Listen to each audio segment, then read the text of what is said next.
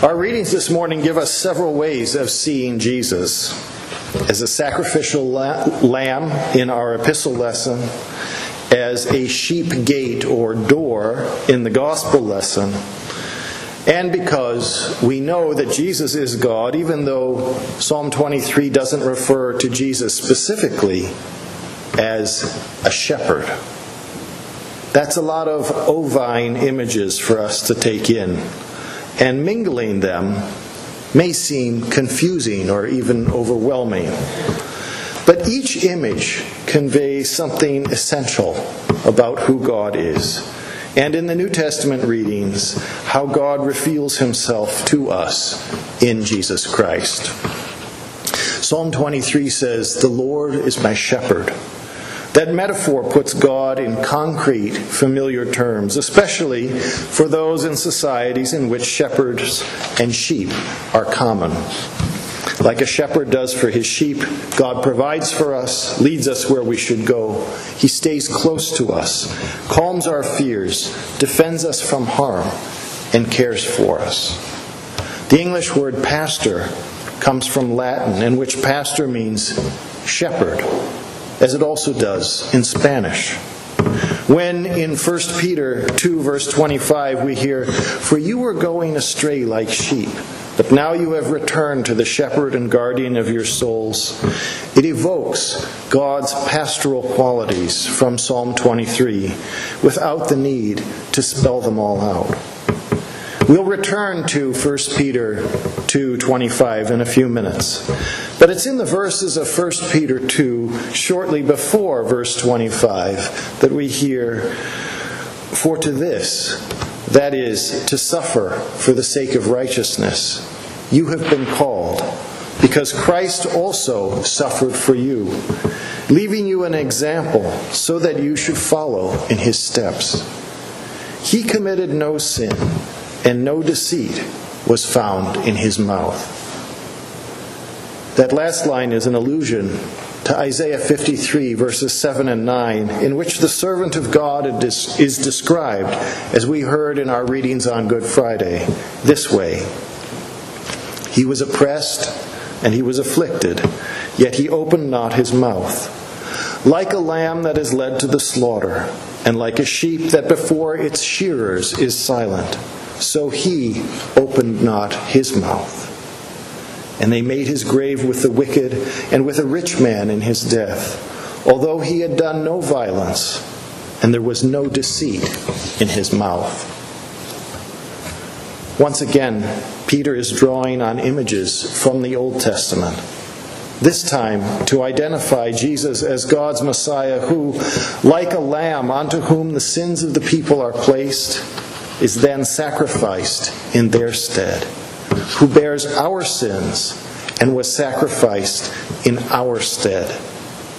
So that we learn from verse 24 free from sins, we might live for righteousness. That's why, even though it's the day on which Jesus died, we continue to call Good Friday good. In the gospel lesson from John chapter 10, Jesus says in verses 7 and forward, I am the door for the sheep. All who came before me are thieves and bandits, but the sheep did not listen to them. I am the door. Whoever enters by me will be saved, and will come in and go out and find pasture. The thief comes only to steal and kill and destroy. I came that they may have life and have it abundantly. In this passage, we are the sheep, and Jesus is the door, the way into God's fold, His family, His kingdom.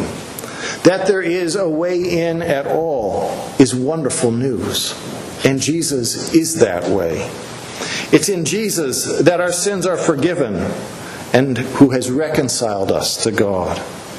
If we are in Him, we are in God's fold. There is no other way. By saying that He is the door, Jesus is telling us stop trying to jump the fence. Stop trying to be good enough for God. Stop trying to justify yourself.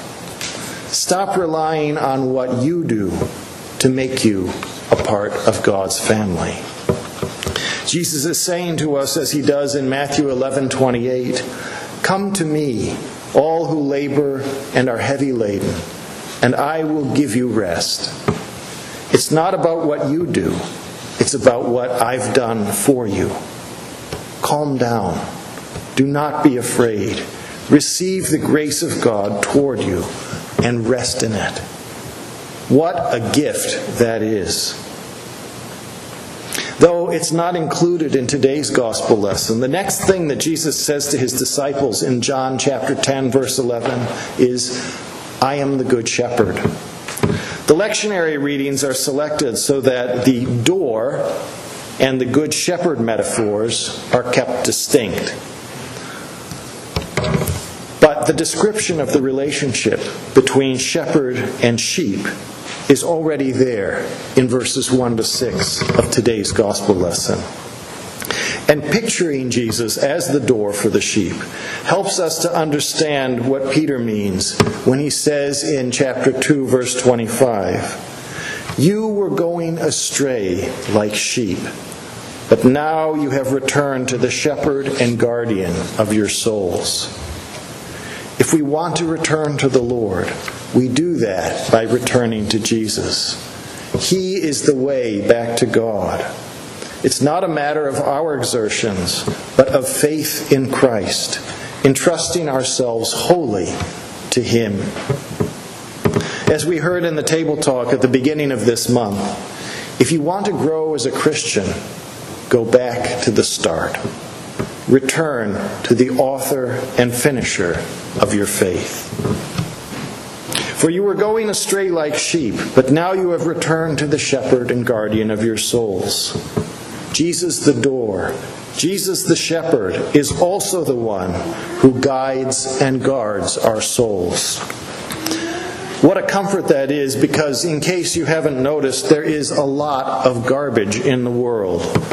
And it inundates our eyes and ears to the extent that we cannot or simply do not filter it all out. I'm glad to know that there is someone much better and more competent than I watching out for my soul, guarding it, filling it with Himself so that incoming garbage has no room to lodge and fester. Parents, as you know all too well, shielding your kids from all that the rot, all the rot that the world has to offer is a relentless battle.